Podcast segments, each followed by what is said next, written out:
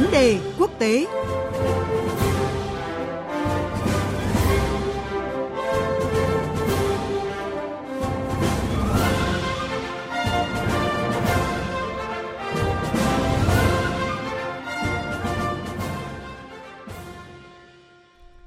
Thưa quý vị, bây giờ sẽ là thời gian của chuyên mục Vấn đề quốc tế với chủ đề quan hệ Liên minh châu Âu và Trung Quốc căng thẳng và những toan tính mới của Bắc Kinh. Và chuyên mục này sẽ có sự tham dự của biên tập viên Hồ Điệp. Vâng, xin kính chào quý vị và các bạn ạ.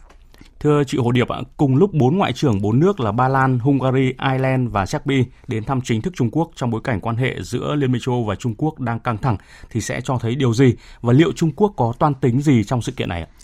Vâng, có thể nói là cái câu chuyện 4 ngoại trưởng các nước EU bao gồm Ba Lan, Hungary, Ireland và Serbia cùng hẹn nhau tới Bắc Kinh từ hôm thứ Bảy trong một cái chuyến thăm 3 ngày kéo dài từ hôm thứ Bảy cho tới hết ngày hôm nay, khiến dư luận hết sức ngạc nhiên.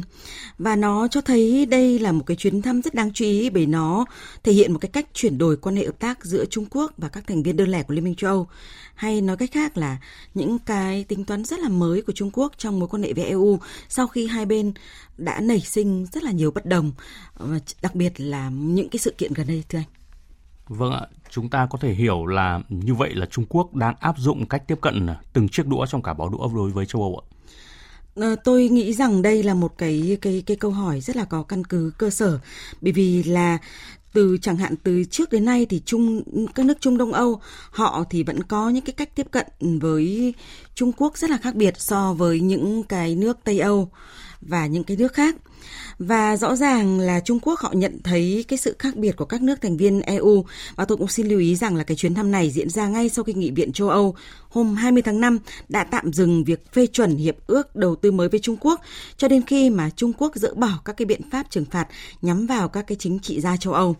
Và như vậy là dù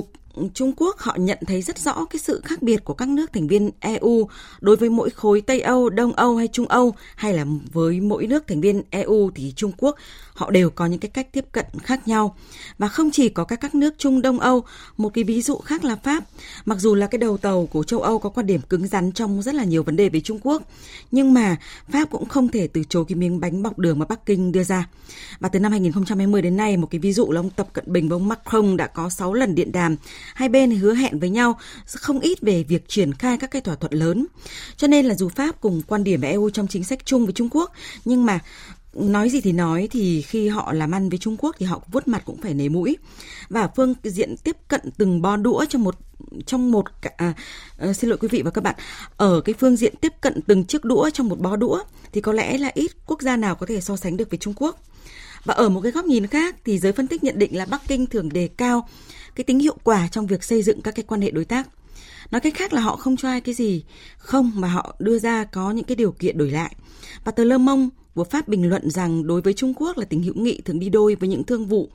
Và về phương diện này thì tờ Global Times của Trung Quốc cũng không ngần ngại nói thẳng rằng là Trung Quốc mời 4 ngoại trưởng 4 nước châu Âu sang thăm Trung Quốc để bàn về các cái câu chuyện xuất khẩu khẩu trang, vaccine của Trung Quốc sang các nước này. Và qua đó thì xây dựng một cái mối quan hệ đồng minh chiến lược về khu vực, chứ không có cái chuyện lợi ích một chiều.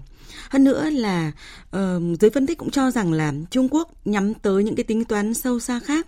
Bình luận về cái chuyến thăm của 4 ngoại trưởng châu Âu tới thăm Trung Quốc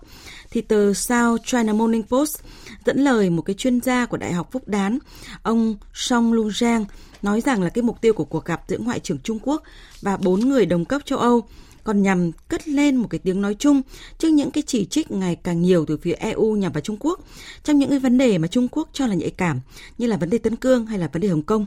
Và đây cũng là một cái cách Trung Quốc muốn thiết lập để tạo cái quan hệ đối trọng chống các cái nỗ lực nhằm cô lập Trung Quốc ở cái thời điểm hiện tại ạ. Vâng, Trung Quốc thì luôn có những cái tính toán hiệu quả trong các mối quan hệ. Bản chất những khúc mắc trong quan hệ Liên minh châu Âu và Trung Quốc thì vẫn là những mâu thuẫn lợi ích và địa chính trị trong trạng thái hợp tác, những cạnh tranh gay gắt.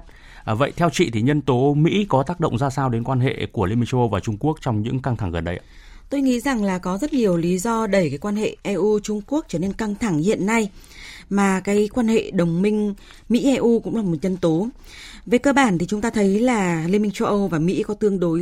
có cái lập trường tương đối gần gũi nhau trong các cái vấn đề liên quan tới Trung Quốc, mà hồ sơ Hồng Kông, Tân Cương hay là các cái hồ sơ về nhân quyền mà EU hay là Mỹ nêu ra đối với Trung Quốc, cũng như là các cái vấn đề về cạnh tranh thương mại là một cái ví dụ. Hơn nữa là chúng ta thấy là Mỹ và Liên minh châu Âu cùng có chung một cái đối trọng rất là đáng gờm khác là Nga. Và trong cái thời gian gần đây thì cái việc Nga và Trung Quốc bắt tay nhau rất là chặt chẽ và trở thành một cái đối tác liên minh truyền thống thân thiết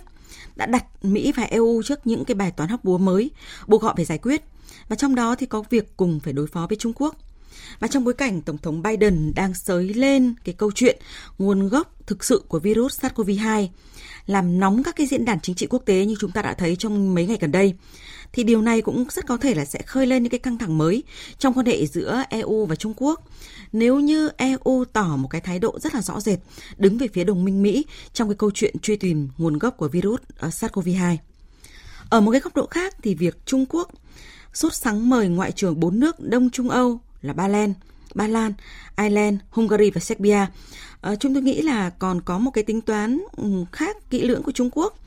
Chúng ta còn nhớ là cách đây hơn một tuần, khi Litva tuyên bố rời khỏi cái nhóm 17+1, bao gồm các nước Đông Trung Âu và Trung Quốc, thì đã khiến cho Trung Quốc rất là giật mình ngạc nhiên.